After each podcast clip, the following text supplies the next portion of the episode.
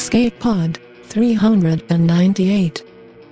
May 30th, 2013. Subversion by Elizabeth R. Adams.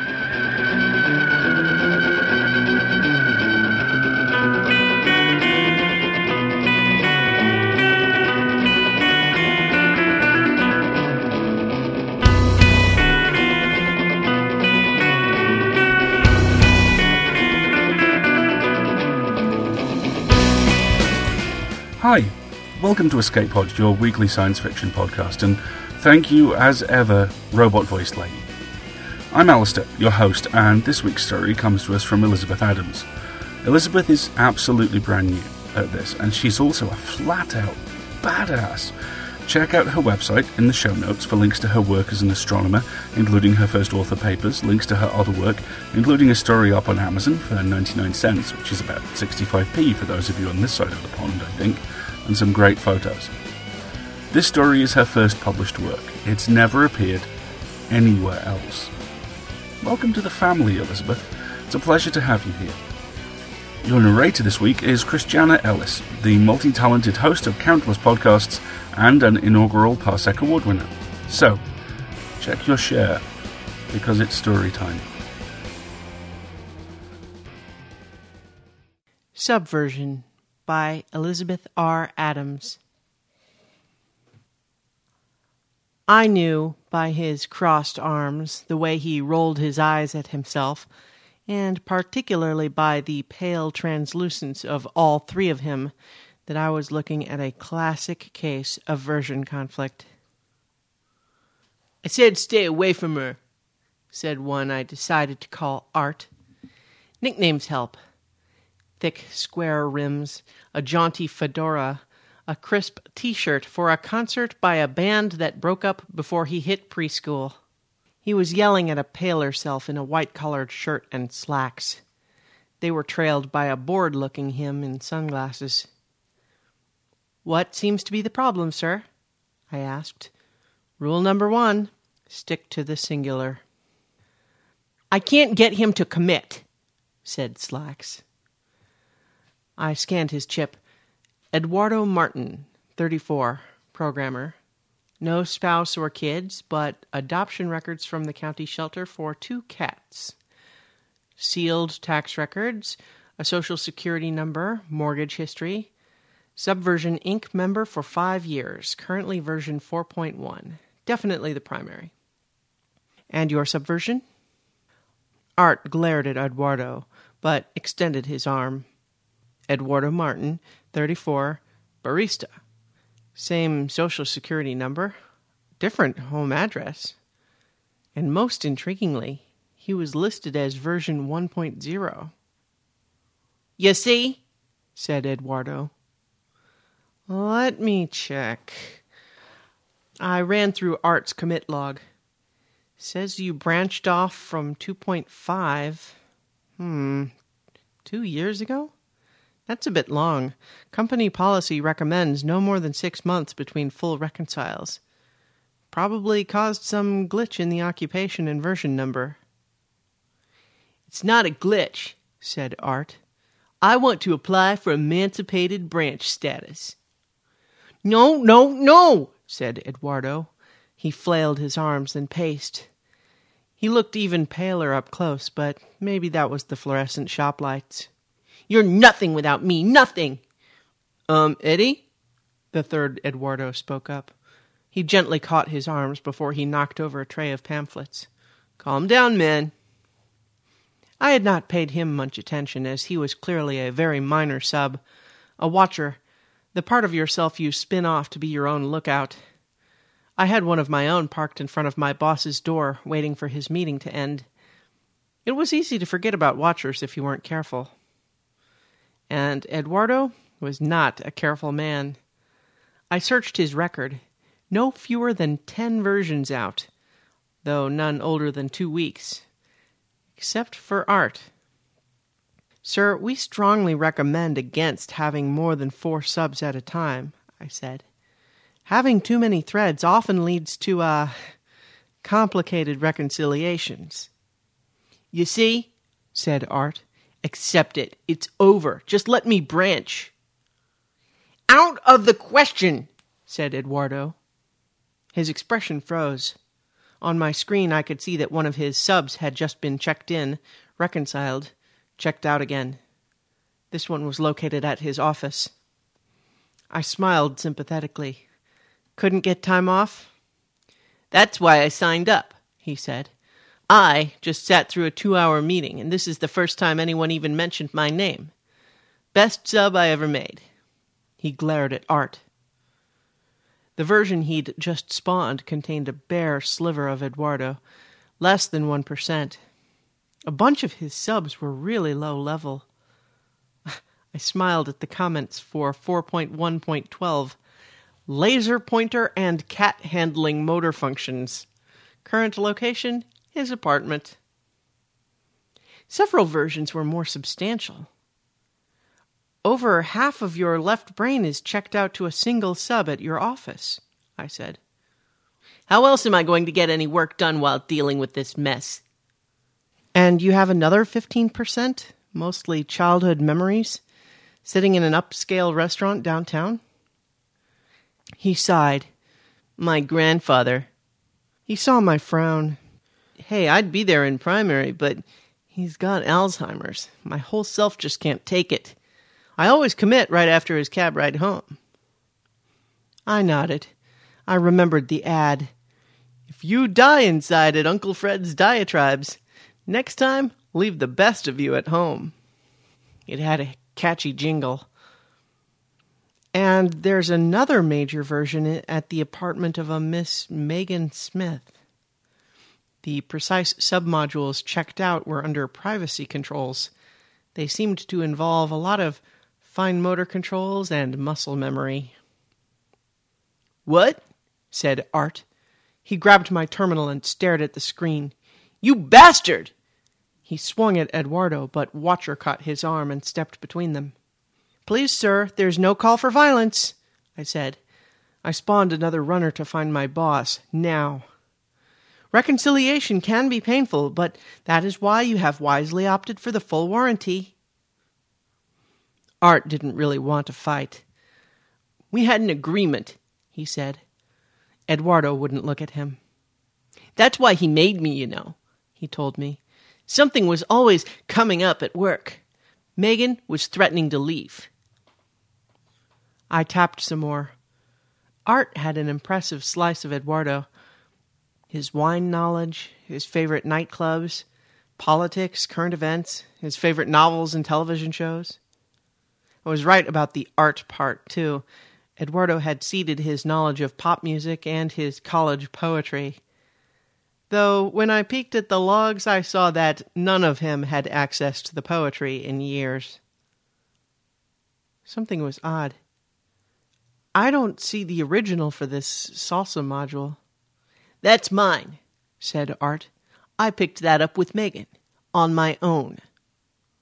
I frowned. Company policy discourages subversions from learning entirely new skill pathways without authorization by the primary version. Art read off the sign posted behind me. Whatever it takes to keep her happy, said the comment field on Art's creation two years, one month, three days, and nine hours ago. I looked further back. Similar comments littered older versions. Some of the earliest included skills like beer pong and guitar, which were even more neglected than the poetry. Eventually, Eduardo hit upon a stable set of subroutines and spun them out regularly an evening here, a long weekend there. One was up for over two weeks. Ah, the Loire Valley, said Eduardo with a smile. Art smiled too. A shared memory. Interesting. So can you do it? asked Eduardo. I need that side of me back. Megan's my girlfriend. Maybe, I said. This happens more often than you'd think. This is why we recommend regular checks on your subversions. We do offer a courtesy reminder system. Yeah, yeah, I turned it off, said Eduardo. It was too annoying. Just then my boss walked in. Took him long enough. By his shimmer, I could tell he'd sent only the minimum legal requirement, 10%. It was a busy afternoon. Uh, what seems to be the problem? I think we may need to revert, I said. He grimaced. What? said Eduardo. Hey, nobody said anything about reversion. I, I thought you said you could reconcile. Almost always, said Art, pointing to the fine print of the wall sign. My boss used his key to pull up additional details. So, after version 2.7.3 got back from France, you made a backup before reconciling it into 2.8. Is that correct? Eduardo got a distant expression, probably calling in a memory from some other self. Yes, he said after a pause.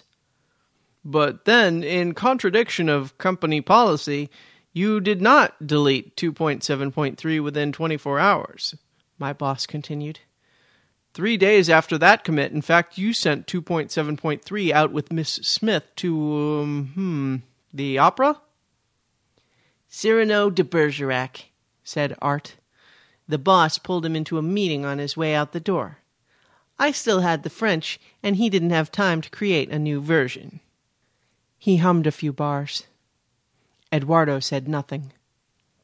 And then after the opera, you made no contact with that subversion for six months?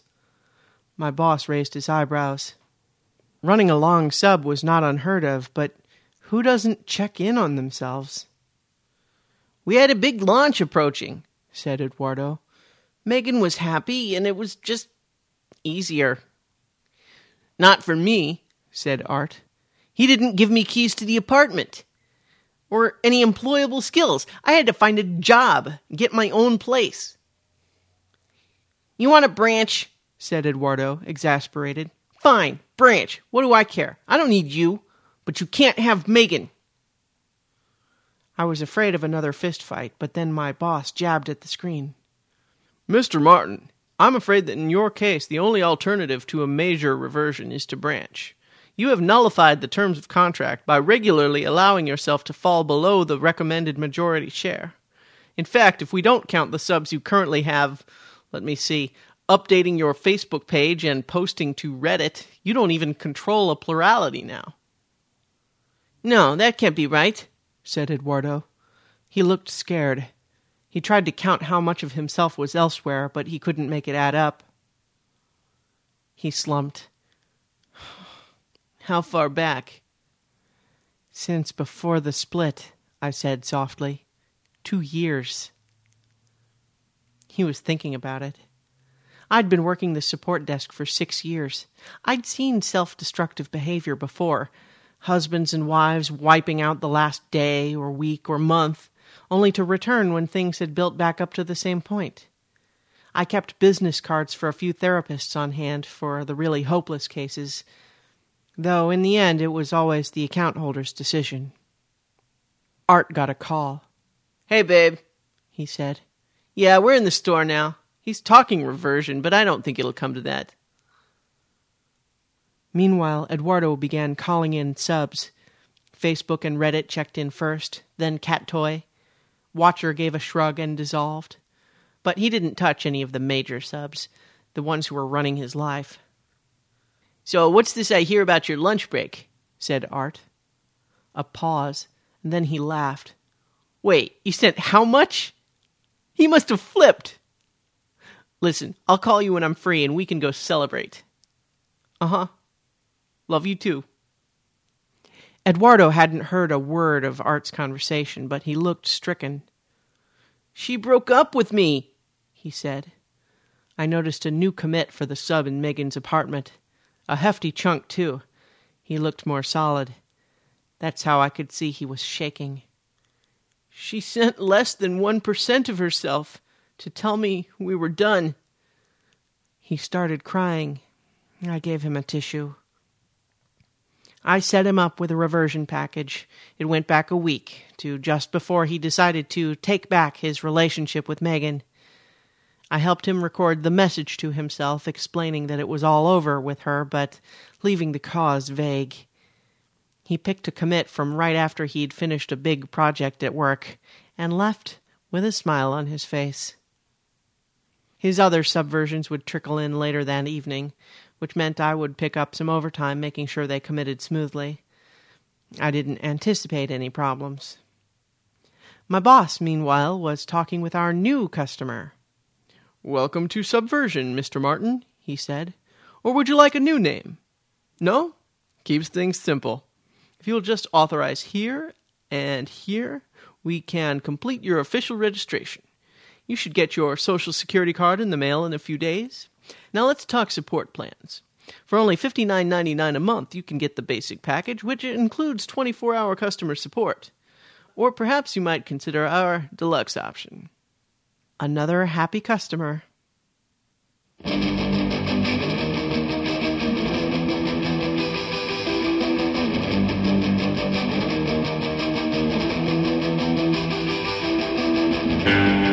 You know, normally I'd have something here about the speed of everyday life and how we constantly divide ourselves up and swimming in a sea of signal, how Twitter's a nuisance, blah blah, futurism. William Gibson, cyber noir, person of interest. But here's the thing what I really like about this piece is that I don't have to do that because it has an incredible lightness of touch. There's a thing that always jumps out at a couple of friends of mine, which the esteemed Mur herself once described perfectly to me as Tell me, Bob, what is this thing? I was watching a, a lot of CSI at the time, and I sort of couldn't after this was pointed out to me. Don't get me wrong, I can hum Who are you? Who, who, who, who? Like, you know, the rest of you, only much less musically. But CSI, bless its little surreally murdered heart has a tell me, Nick, what is blood? Where am crime? What are we doing here? Why are there cameras in the lab? Moment every second episode or so. Maybe not that last one. Would be awesome though. Elizabeth doesn't do that. Instead, she trusts us to not only get why this technology isn't working in this instance, but also to understand why it was invented in the first place. There's some really fine, needlepoint, detailed character analysis here, and it's all delivered in a way that means you don't notice it until it's already gone. This is really smart narrative Aikido, putting us exactly where she wants us to be through extrapolating how we all live in multiple levels these days. After all, who wouldn't want to devote more time to their partner or their kids? Who doesn't plug into the internet the first chance they get after an extended absence and have it feel like coming up for air? William Gibson's Neuromancer is one of the novels that shaped modern science fiction forever. That's the simple truth. It also contains no hint of the role smartphones would end up playing in our lives. Doesn't make it a bad book. Is Elizabeth on the money with mapping the attention economy onto relationships and day to day life? I have no idea. It isn't the future yet. But it certainly looks plausible right now. Even better, it doesn't look that bad. This isn't an especially nice future, I'll grant you. But there are no feral adverts, nothing's on fire, and at no point had anyone started adopting a leather jacket with a single piece of shoulder armour on it as pret a porter. This isn't the future we'll get, odds are, but any future which doesn't feature the partially buried Statue of Liberty and Charlton Heston screaming, You maniacs! You blew it up! Ah, damn you! God damn you all to hell! is a good one. So thanks, Elizabeth, for showing us that the future doesn't all have to be cyber noir and grim. Now, we can all go back to tweeting about person of interest. Aside from you, you should write more stories because this was great. And here's the thing fictions like the Hotel California. You can check in, but breakfast has to be paid for separately. And now here's Nathan, in from the fields with a fresh bushel of opinions about a previous episode. In this instance, Good Hunting by Ken Liu. Greetings and salutations, Escapodians. Assistant Editor Nathan here with the feedback for episode 394, Good Hunting by Ken Liu. This was the story of a demon hunter in China facing the loss of his livelihood as Western technology cut the chi and blamed it on the dog. Then, Steampunk Robot Fox. Because. People liked this one, despite its overt fantasy elements and lack of pew pew laser guns. Wind Up said, The best stories completely defy categorization. I think we have to remember that categorization of stories or anything else is just a tool used for a particular purpose. If the purpose changes or if the tool stops working, get a different tool. With that out of the way, I love this story, and I absolutely did not see where it was going at any point. Liu went further and faster and better through the development of his history and his characters than I would have believed possible. The story struck me as much like his Hong Kong. While nothing much seems to be going on, transformational change is accumulating and suddenly becomes obvious. Ladies and gentlemen agreed, writing, Couldn't have said it better. Liu is a master at taking a concept in an unexpected direction, specifically as it pertains to themes of colonialism, change, and hope for the future. And my big complaint is that while his storytelling is fantastic, his characters sometimes come off as cold to me, like in The Paper Menagerie and The Perfect Match Now Here. The main character cuts down his suicided father and just moves on. Sure, he's in shock, but there doesn't seem to be a real moment of anguish. Similarly, though, uh, Yan's acceptance of her robot legs is logical, her transformation is missing grief. Someone initially chose machine legs for her. Splinters of the feelings are there, but glimmering hints can't save these otherwise wonderful characters from being sterile. This makes me sad because I absolutely love everything else about this well woven tale.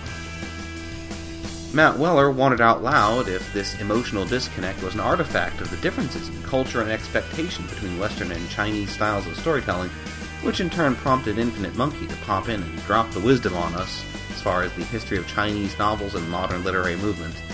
All in all, a good conversation. That's all we have for this week. Join us next week when we suck all the chi out of Helena Bell's robot. Until then, Autofox, roll out. Thanks, Nathan, as ever. If you have opinions and you want to write them in electronic form to us concerning this story, then please go to escapepod.org and sign up for the forums.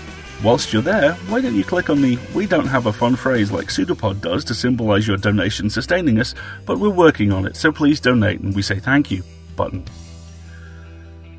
In fact, why not make a suggestion about what that phrase could be? On the forum! How about launch the pod or dispatch War Rocket Ajax? Like that, only, you know, good. Seriously, we rely on your donations to keep our authors paid and our servers running, and without either of those, we disappear. Each cent is used wisely, each cent is appreciated, and each cent from you helps us make us better for you. Just think of it as a perpetual motion goodwill machine. And speaking of goodwill, now over to me with some notes about some things you might be interested in. Alasdair? Thanks, Alasdair. Mur Lafferty is a superheroine.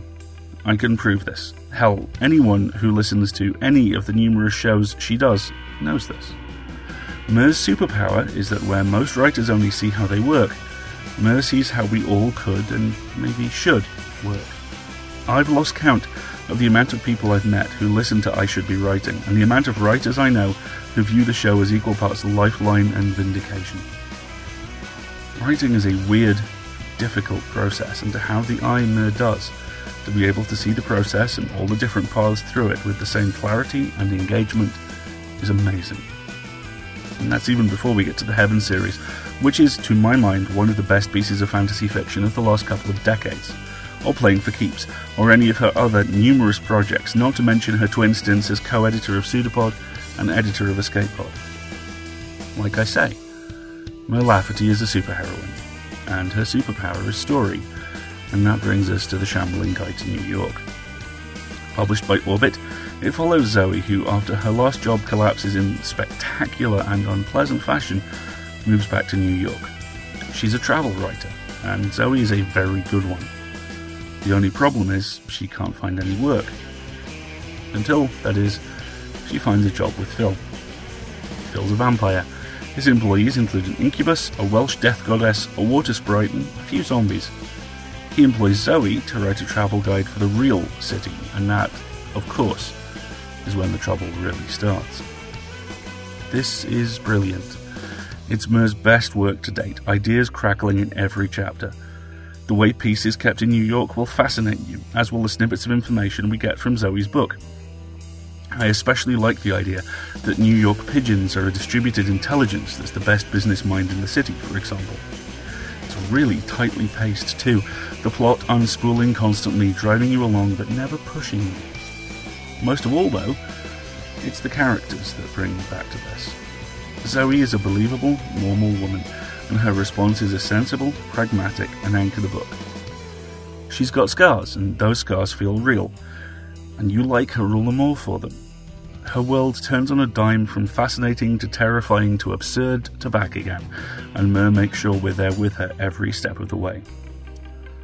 The Shambling Guide to New York is out now, and it's great. Mur balances fantasy, horror, action, and comedy as only she can to create a book which feels like it could only be set in New York and has one of the most likable main characters I've read in years.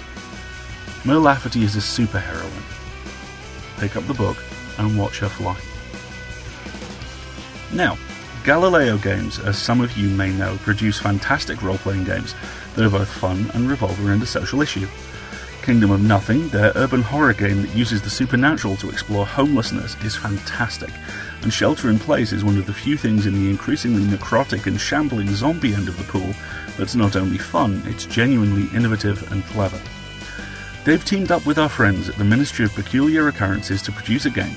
The Ministry Initiative is an RPG produced using the Fate Core rule set, whilst Ministry Protocol is a set of brand spanking new short stories. It's a great project from a great company and it absolutely deserves your attention. We'll put the link in the show notes. Next up, my friend Emma Newman is a genius. She's a polite genius who enjoys tea and mild peril, which is arguably the best kind.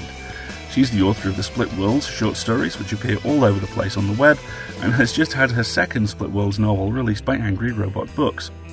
Emma's also doing a massively fun, and it being her, staggeringly nice thing on her website. She's crowdfunding wishes. The full details are there, but the short version is you post three wishes on her site, check other people's listings to see if you can fulfill anything for them, and go from there. It's essentially using the internet to crowdsource niceness, and I can't think of a better use for it. Again, the link will be in the show notes. Next, SF Buzz is a new magazine featuring short fiction by authors like Sam Stone and Ruth Wheeler, alongside articles by a constantly updating team of writers, designed for PDF but with an option to go to print as well. It's been put together by Brian Edwards, and Brian is a good guy. He runs SciFind, which is a really smartly done science fiction news site that I volunteer for. He's put together a great set of writers with Alan Baxter, not unknown around these parts, Helen Armfield, and myself on deck for the first issue if it happens. The campaign doesn't have long to run, so take a look and if you can, donate. Brian's good people, and his enthusiasm deserves to be infectious. Right, sorry there were so many there. I promise the next time we do this there'll be fewer. Escape Pod is a production of Escape Artists Incorporated and is released under a Creative Commons Attribution, Non Commercial, No Derivatives license. We'll be back next week with My Heart is a Quadratic Equation by Shane Halbach, and after that, episode 400, baby! Your closing quote this week comes from Rapture of the Nerds by Cory Doctorow and Charles Stross. These days, tales of what Facebook did with its users during the singularity are commonly used to scare naughty children in Wales. Words to live by, folks. We'll see you next week. Until then, have fun.